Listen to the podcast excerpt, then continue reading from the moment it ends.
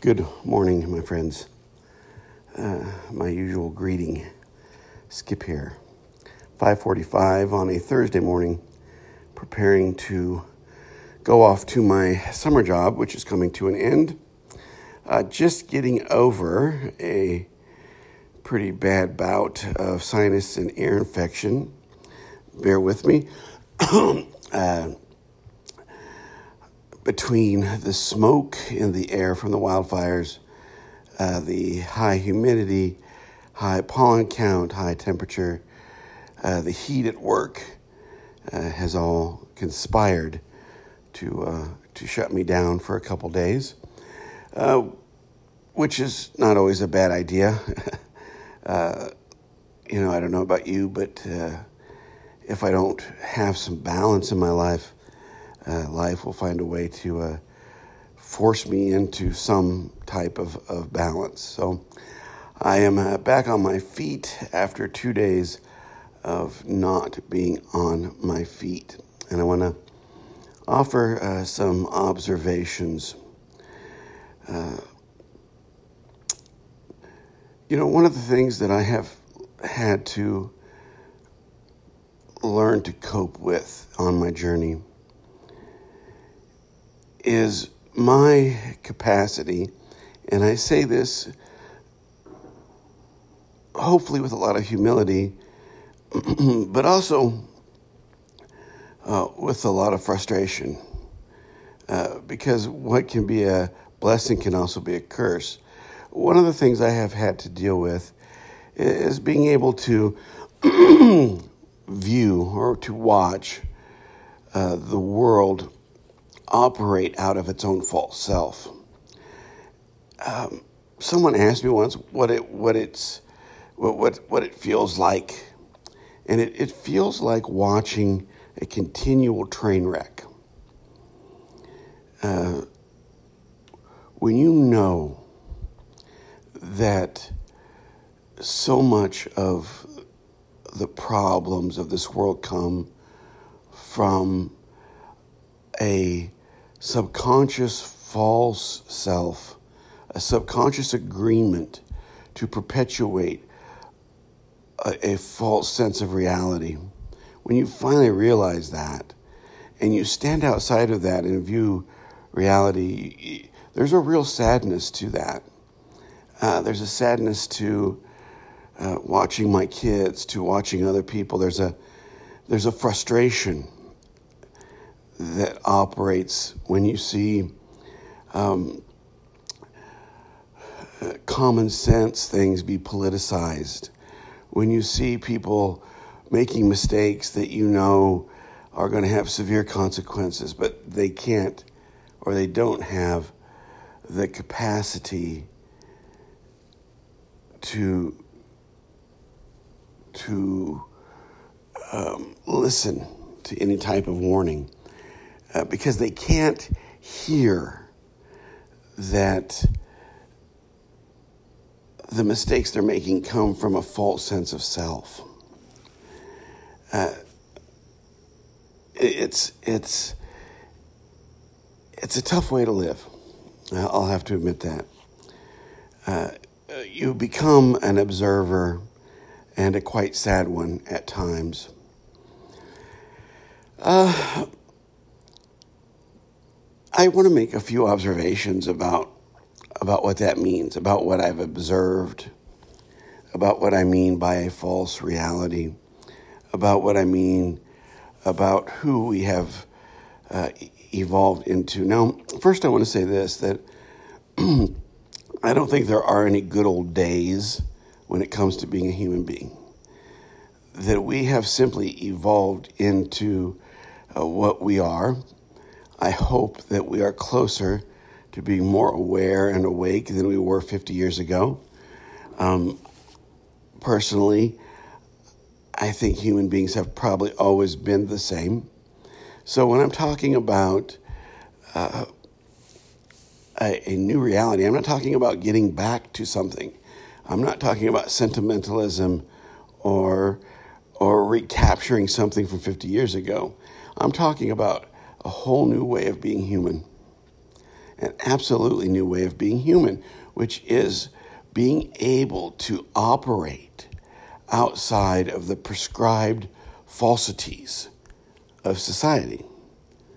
That is to say, to realize on some level uh, that the systems we've created are not really conducive with what it truly means to be our most authentic self. Our educational system has not changed anything. Our religious systems have not changed anything. Our economic systems have not changed anything. Nothing has really changed in all of human history except for uh, names and faces. And so I just I want to put that out there that I believe we have always existed in this false reality. And that people have come along and offered us a way out. And what we quite often do to those folks is we ostracize them, criticize them, uh, crucify them, if you will. Uh, you know, as a person who's trained in the Christian faith, the greatest example of the uh, kind of person who invited us out of the false reality is Jesus. When he would say things like, love your enemy, or uh, don't worry, don't manipulate, don't control. He's, there's an invitation there to live out of a surrendered, authentic, compassionate, loving self. And the world did not, could not, would not hear that. And so they disposed of him. Now, you can argue over the theology of what happened then, but I'm convinced that all Jesus did was say, look, here's a different way of being human. And it's a way of being human that's outside of the prescribed norms. And that's all I'm offering here.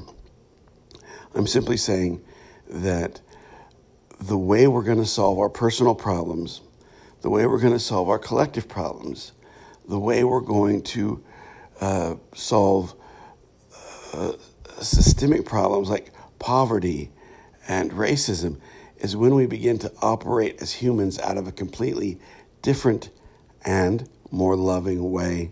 And the only way to do that is to break free of what we're being taught, what's being reinforced in us. I'm sitting here, I have the, I have the news on and I have the sound off, and I'm, I'm watching senators go, bite at each other. Uh, scream at each other, argue with each other. You could have seen the same thing 100 years ago or 200 years ago.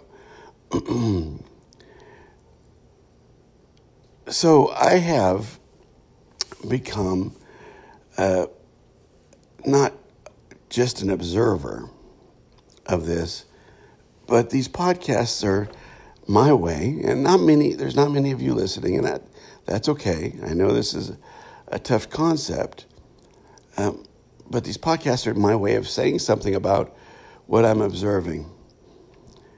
Uh, I want to make a, a, a few observations, a few modern observations about where we're at, because I think some of the things that are now in our life that could make things better uh, often uh, make things worse.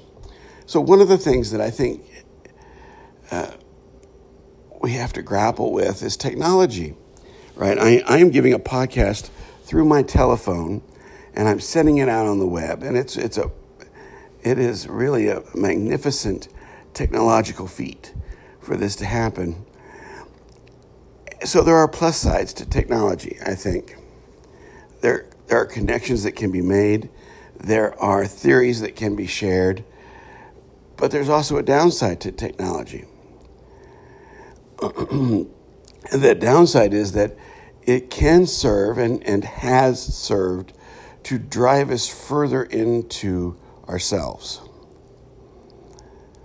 That we have become uh, even more myopic than usual. It has served to reinforce this false overimportance of who we are as individuals. Uh, I want to share with you a, a, story, and it's a it's a really inane and simple story, but uh, it affected me greatly this past weekend. I was I was at a big rock festival, uh, one of the first since uh, the pandemic. Uh, of course, now we're back within the surge of the of the uh, variant, uh, the Delta variant of COVID. So I, I, don't know how long these things will last, but um, I went to this big rock festival. Around 20,000 people there is my estimate. Uh, and I, I watched people. And on the third day, or the second day, pardon me, on the second day, I, I had to set towards the back. There's just a lot of people there. There was very limited room. And there were these two young ladies who who sat by us. And being the observer that I am, I, am always watching people, watching for their actions, reactions, wa- watching for um, maybe a sign of hope, uh, watching for proof that maybe this theory is right, this theory of the false reality. And these were oh, maybe uh, young girls, young ladies uh, of 24, 25 years old. Um, they're uh, by themselves, uh, having a good time as one should when you're 24, 25 years old. But my observation is this that I watch these, these girls take so much time and so much care about a selfie. I watched them take more time and more care over taking multiple selfies of themselves and posting it online than listening to the music. Now, I don't want to be judgmental. I, you know, I'm guilty of my own sort of self centeredness, but I thought that was a curious uh, thing. I thought it was a, a sort of uh, proof, if you will, for me anyway, as I was as I was observing people, it, it sort of legitimized sort of my theory that, and, and, as I looked around, other people were doing it too, but I, especially these two girls, they were very nice, they were very polite. Uh, the family that I was with, they, they were sitting closer to the girls and they became involved in, in conversation and they seemed like fine people, no doubt uh, to believe that. But there was painstaking attention given to appearance rather than just being present to the music. And I think that's just another sign of where we're at. That we have become, if you will, obsessed with the appearance of things rather than the substance of things. And that has become more acute through technology. If we appear to have our stuff together, then maybe people will believe we have our stuff together. If we appear to be enjoying the music, then maybe people will think we're actually listening to the music. Now, I have no doubt that they listened to some of the music. I have no doubt that maybe they enjoyed it. My point is this that until we break out of uh, the prescribed ways in which we are taught to be human, we are simply going to reinforce the falsities of being human, the falseness, the pretend part. Uh, my contention, my theory is this, folks, that that you know most of the reality we're in is pretend. It's projected to present a narrative of the individual or of the society or of the religion or of the economics or what have you. It's all projected out to put things in the best light. I saw one of these ladies uh, probably take 10 pictures of herself with slightly different head poses in order to project the best um, picture of herself for her friends and followers at this concert. And it was more than just let's take a picture and show people we're here having fun. There was a need to present a certain type of self to the world.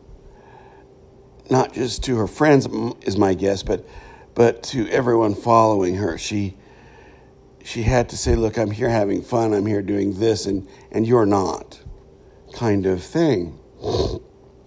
pardon me, pardon me, pardon me. Um, I'm going to hold on to hope. I'm always going to hold on to hope. Uh, but the more I observe, the more the false reality becomes clear to me. The more I personally struggle with how to live in it. And, and the more difficult I think it is to live in it. Uh, so, thanks for listening. Uh, these podcasts give me somewhere, something to do with this information. And I thank you for listening. And may this day your understanding of the truth of love, of hope, of generosity, of kindness, may it be expanded just a little bit more. And take care of yourselves, my friends. Take care of yourselves.